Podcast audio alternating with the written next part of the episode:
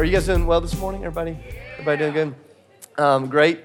Uh, great to be here. So, you know, one of the things that my family and I love to do is uh, we love to go camping. So, Sydney and I, we have three little boys, and we love a time or two a year. It's our goal twice a year to get out and uh, to go camping, to like reconnect with nature and our roots, whatever that means, you know. And so, uh, you know, this past fall, our two oldest sons, they had a couple of days off from school, and we said, hey, let's go camping. And so we bought an eight man tent, which felt like a bit of an exaggeration. It felt more like a five man tent on a really good day, but we, we bought this tent and we loaded up the car and we went to the grocery and bought grocery and bought all the stuff that we are going to need to eat around the campfire. We were just so pumped. And then we, we got in the car and we began this two hour drive to the place where we had gotten a campsite. Now, my, my confession to you, uh, if we're entering into this month of just being vulnerable with one another, is that when it comes to a lot of the stereotypical like man stuff, I'm just not that great at it, okay? So like if, if you punch a hole in your drywall, like don't call me, like because I'll be in your driveway looking on YouTube, you know, just like you could do, and I'm probably not going to be the guy to fix it. Or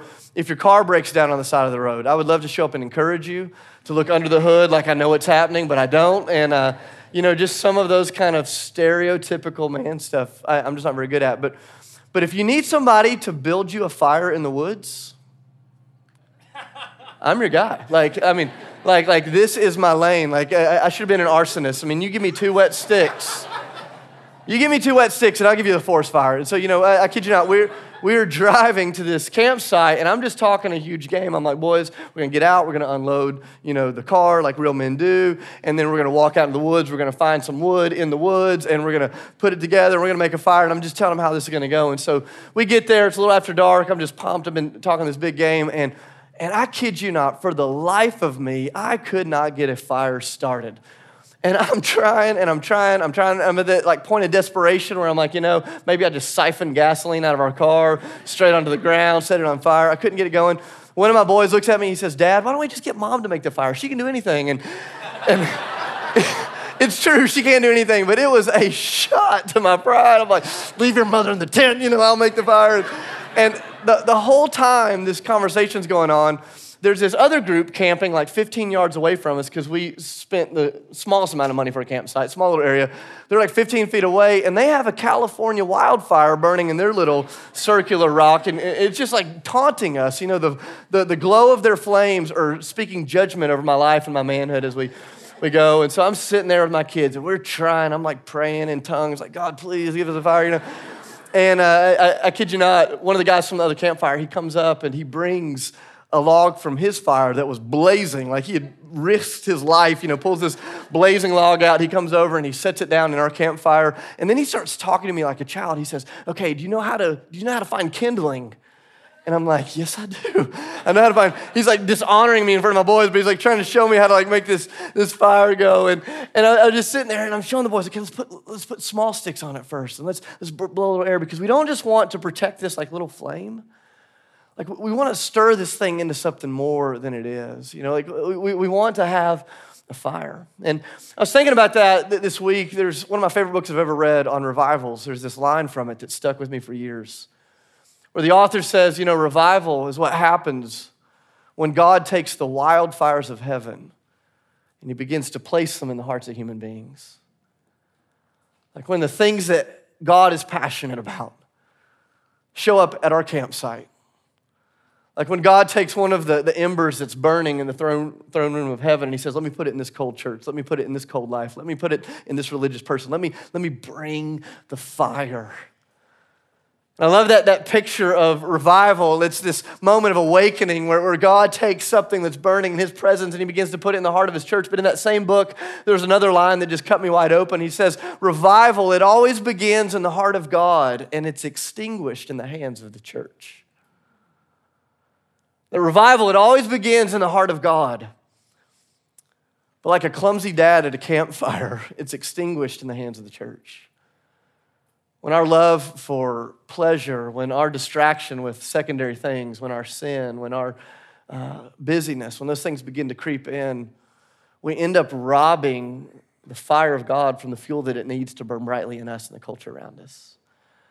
I just found myself this week going, man, God, like we're in this season, a weekend, and it's been so cool just hearing these testimonies where, where God is quite literally beginning to take the embers of heaven and put them in so many of your hearts.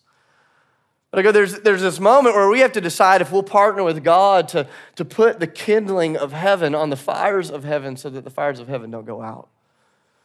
And I love this, this picture that you see unfolding in the book of Nehemiah. If you weren't here last week, I'll just give you the cliff notes. This, this guy named Nehemiah, he lived 450 years before the birth of Jesus. And he was living in this place of unbelievable power. He was right there in the palace uh, of the nation of Persia, which is now modern day Iran. At the time, 450 years before Jesus, it was, it was the most powerful country on earth. And so here's Nehemiah. He's this cupbearer to the king, which means he's the, the right hand guy to the king. He tastes the wine, he checks the food to make sure it's not poisonous. It was this relationship that was marked by both influence and intimacy. And God shows up in this, this moment. God takes this, this burning log from heaven. He begins to put it in the heart of Nehemiah. And he says, Hey, listen, there's more for you. And we saw this last week in chapter one. This awakening begins to stir in Nehemiah. The fire of heaven begins to get his heart and his mind and his will. And you get to the end of chapter one, and there's just this resolve on his face where he says, You know what? No longer will I hide behind the comfort of the palace. God, I want to step into the thing that you called me for. But between chapter one and chapter two, this, this period of time goes by.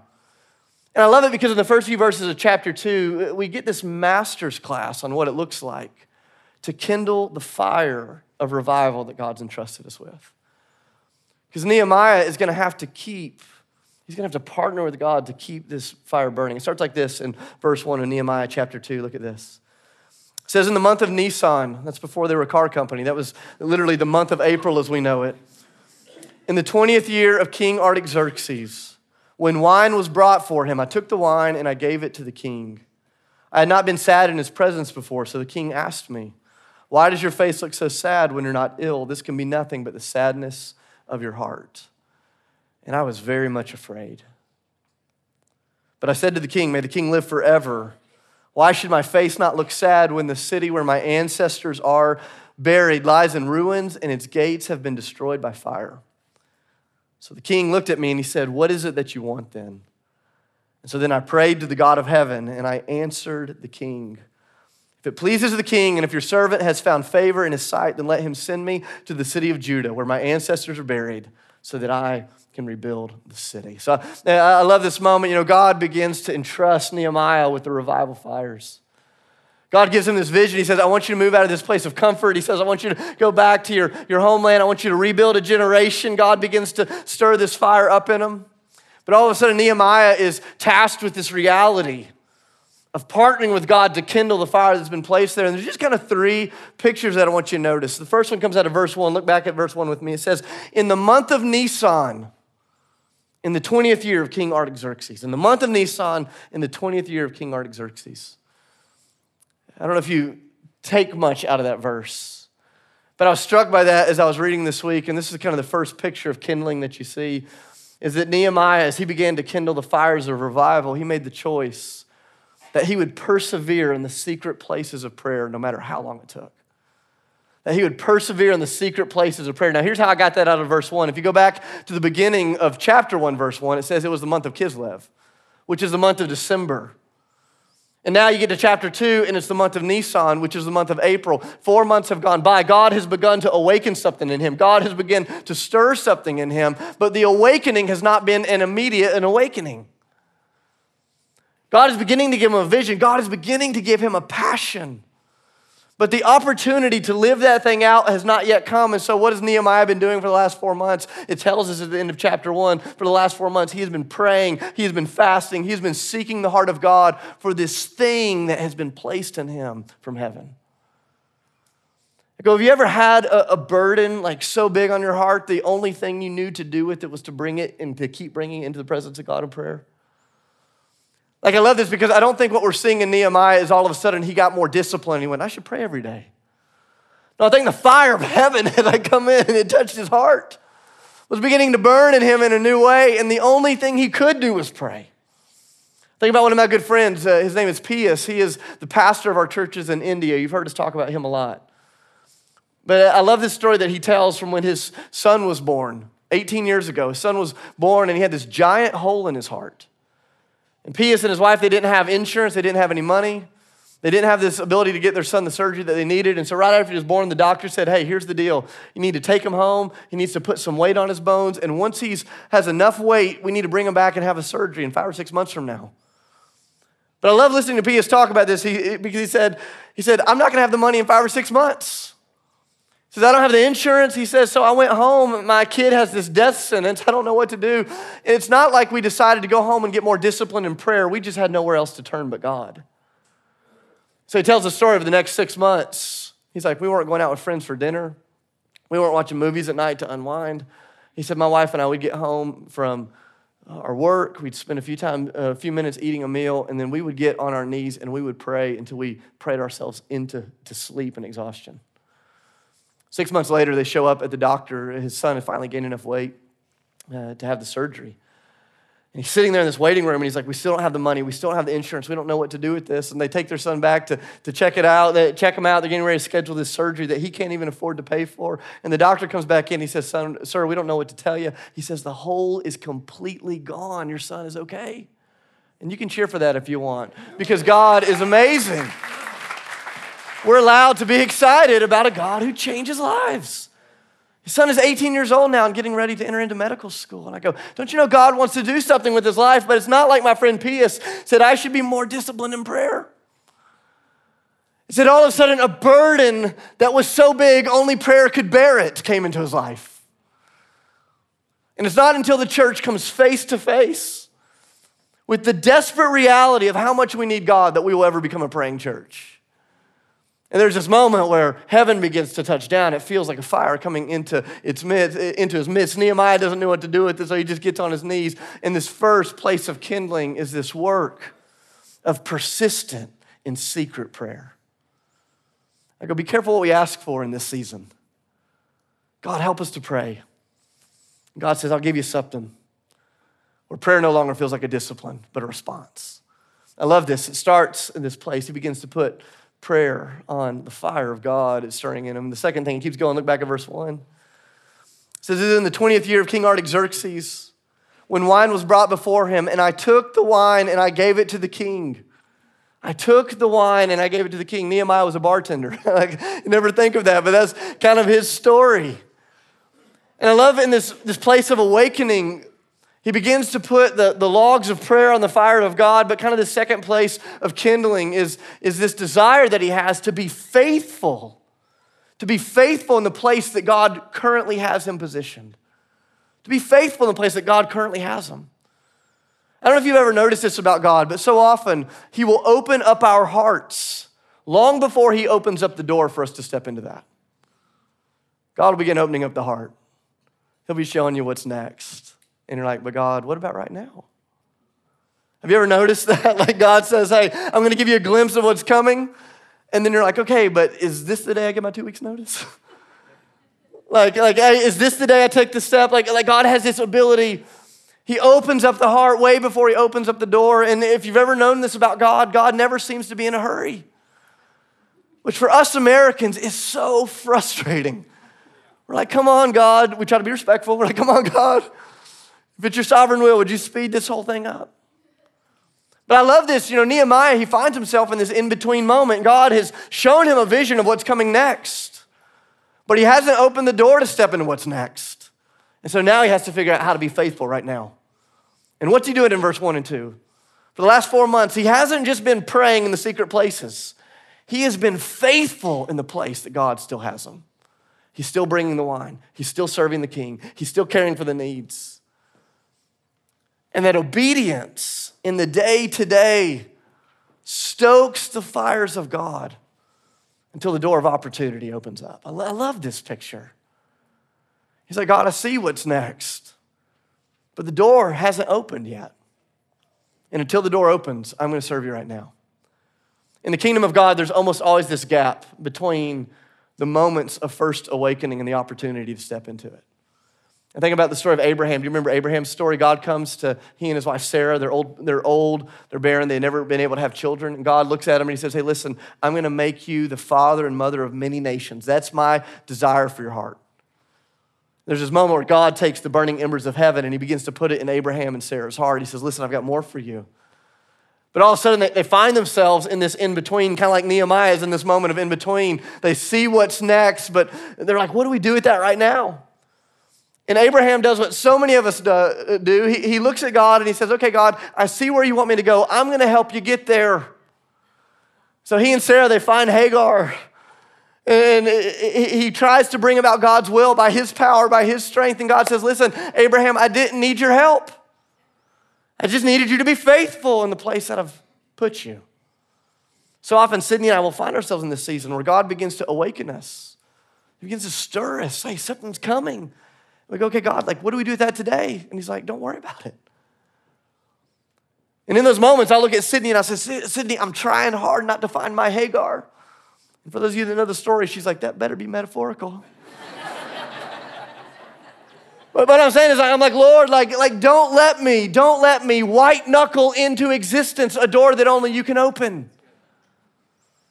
And I love this. How do you kindle the fires of revival? It starts in the secret, persistent places of prayer. It will bleed through in the small daily moments of obedience where God has you. But there's a third thing that unfolds. You see this at the end of verse 2. It's this moment where you have to decide whether or not you push through the fear. Look at this. Why does your face look so sad when you're not ill? This can be nothing but sadness of heart. And Nehemiah, the one that's writing this down, he says, And I was very much afraid. like, I, I, don't know if you ever think about that, if any of you journal, but sometimes when I'm journaling, I'm like, what would happen if somebody finds this journal 50 years from now? Like, like what would they think? Like, yeah, I love how raw Nehemiah is here. He's like, there's this moment where God has entrusted me with the fire of heaven. I see what's coming next. I've been stoking that fire in the place of secret prayer. I've been stoking that fire in, in this moment of daily obedience to the assignment that God's given me. He says, but there was this moment where the window or the door began to open, and God's like, you got to step through it. And he says, and here's how I felt the moment God opened the door. He said, I was very much afraid. I was very much afraid. So often, whenever a step of faith is required, the feeling of fear is nearby whenever an opportunity of faith presents itself, man, the enemy comes with, with fear.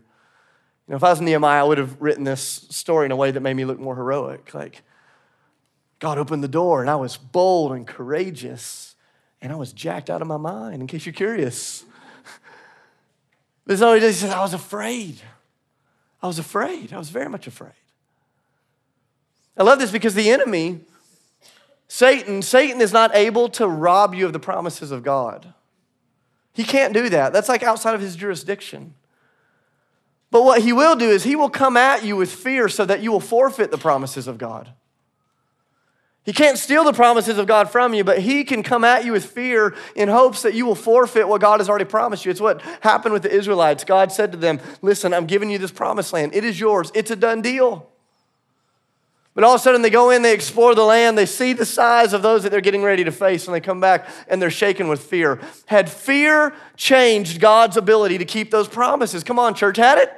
No, not at all. But fear was strong enough to get them to forfeit what God had in store for them. And they hit the eject button on what God had next. Not because, not because God wasn't capable, but, they, but because they couldn't see beyond the fear.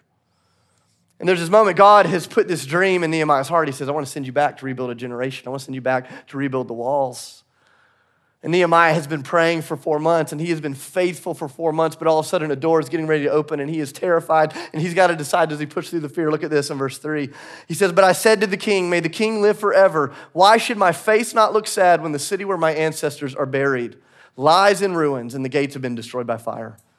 So then the king said to me, What is it that you want? And if this is a movie, this is where the music comes in. This is the drama. What is it that you want? What is it that you want? What is it that God's put in your heart? And he responds, He says, Then I prayed to God of heaven, and I answered the king, If it pleases the king and your servant has found favor in your sight, then send me to the city of Judah where my ancestors are buried so that I can rebuild it. There's this, there's this moment where, where Nehemiah, he finds himself on the edge of this thing that God is trying to stoke in him. And there's a moment where it has to move beyond the private place of prayer and it has to move beyond the moment of daily obedience. It has to step into this, this moment of risk taking faith. And here, here's the reality is that revival is only accessible to those that are willing to follow God into the places of faithful risk. That revival is only accessible for those that are willing and able to follow God into the places of faith filled risk. And God says, Nehemiah, this dream I put in you, man, it's going to cost you. It's going to cost you your reputation, maybe even your safety, maybe even your comfort. What God wants to do in you, Ethos Church, is going to cost you.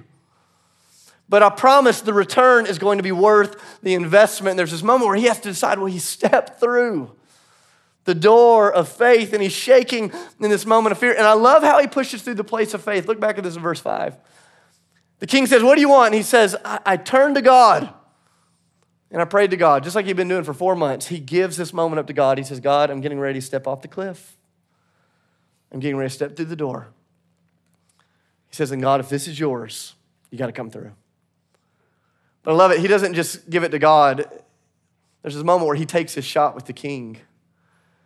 And I love this because he, he's scared for like really good reason. You know, sometimes we read these Bible stories and they're so distant.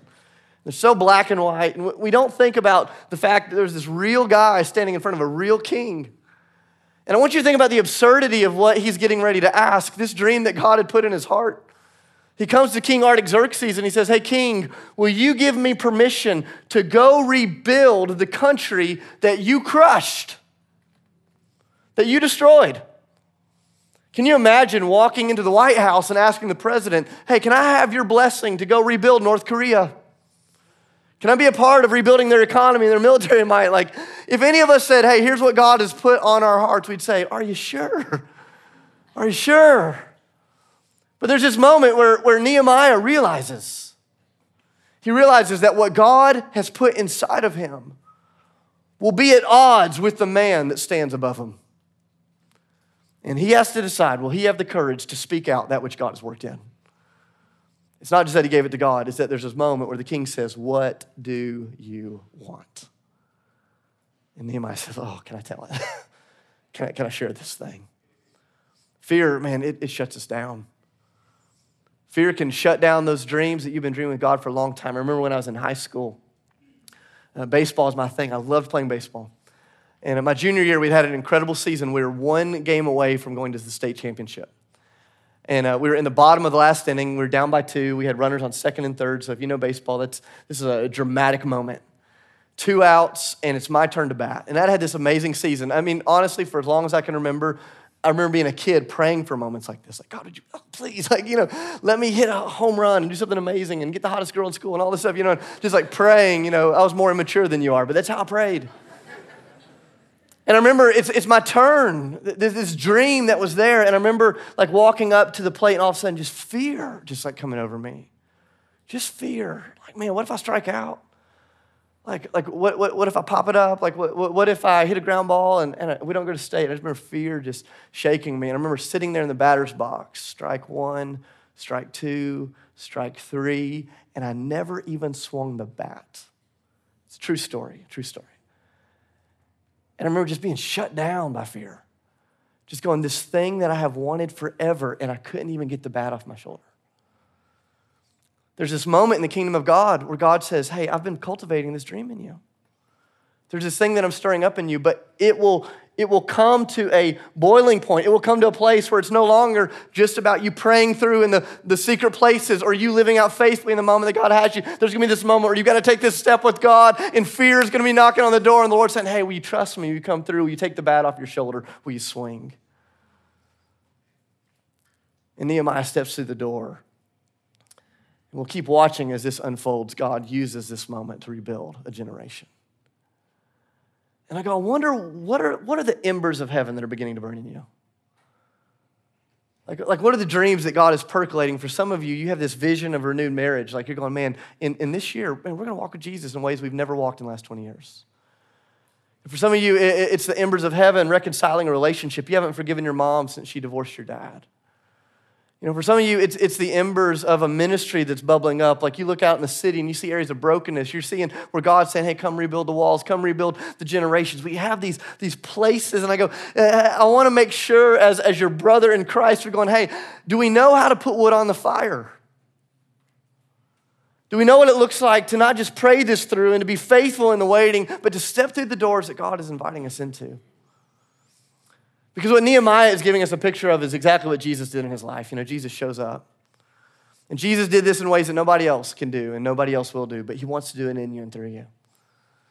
Jesus shows up, and his life is marked by the secret places. His disciples go looking for him. They're like, Where are you, Jesus? Oh, we found you another morning in the early hours. That's why we're taking this whole month praying in the secret places because we believe it's kindling on the fire of God in your heart. Jesus was formed in the secret places. But it wasn't just about his prayer life in the secret places. He was faithful and patient in every season that God the Father had him in. For 33 years, you know, his brothers are going, hey, hey, Jesus, let's go up to the festival. Let's show everybody who you are. And Jesus says, no, it's not the season. Faithful in the season. All the way until the moment when the door opens, where Jesus steps through that door onto the curtain of the world stage and he stretches out his arms. And his life is consumed on the kindling of that wooden cross. And as he burned for humanity, it looked like the fire of God's presence is going out. God says, it's just getting started. and the journey that God invites us on is not just the journey of Nehemiah, it's the journey of Jesus. So don't be scared of the fire. Don't be scared of the fire that God's beginning to awaken. And go, Here, here's how I want us to spend the rest of our time together this morning. You know, we don't have an evening service tonight. So here in just a few minutes, I'm going to invite you to get in groups. You can circle your chairs up. You can, you can make this room look as messed up as you want. We don't have to have the chairs back the way that we have them. But we're going to get in groups, and just like we've been doing every week, we're just going to pray our way through what it is that we just talked about. Uh, Cole, if you wouldn't mind, put the slide up on the screen. You know, for some of you, the, the place of prayer that you need is is you need God's help to persevere in prayer. Maybe you're like me. And for the first 15 years of my journey with Jesus, prayer was this cold, difficult discipline. I couldn't, I couldn't do it. And it just took God awakening some burdens in me that led me into the places of prayer. And some of you just this morning, when we get in groups, you're just gonna need to say to somebody, Man, I struggle praying and I need help persevering in prayer and to pray about it, not just talk about it, but to pray about it. You know, for, for some of you, you're in this season where God has opened up your heart, you are seeing what's next, but you're trying to figure out how do I live faithfully in the what's now? And for some of you, you just need to tell somebody that, man, I see what's coming next, but man, I, I need God's help, like right now, to just live and to work and to serve Jesus where He's put me. And for some of you, you need to pray for courage. Like you see the open door. Like the, maybe the open door's been there for a week or for a month or for a few years. Like your, your toes have been dancing over the threshold of that door. You've stepped halfway through and you've jumped back out of it. Some of you know the door. And you don't need to see the door, you just need courage to move through it. I, I want to encourage you this morning to just name it. Like Nehemiah to say, man, I have been very much afraid. I've been very much afraid. I want to tell you that. Let's pray through it together. Let me pray over you, and then we're going to get in groups. So we're going to pray before we take communion in worship. Father, I love you. I thank you for the gift of being in your presence, of, of having the story of your faithfulness in the life of Nehemiah all these years. And Father, we're not just coming to you this season asking that you would awaken us, not just asking that you'd put the fire in us, but God, we're asking, would you fan that fire into flames? Stir it up, God. Would you help us to, to kindle that which for some of us has been dormant, for some of us is non existent. God, there's some in this room who have yet to experience any of the fire of heaven. They're like, what is he even talking about right now? God, I just pray, like those guys that showed up at my campfire, I didn't ask them to show up. You, they just showed up.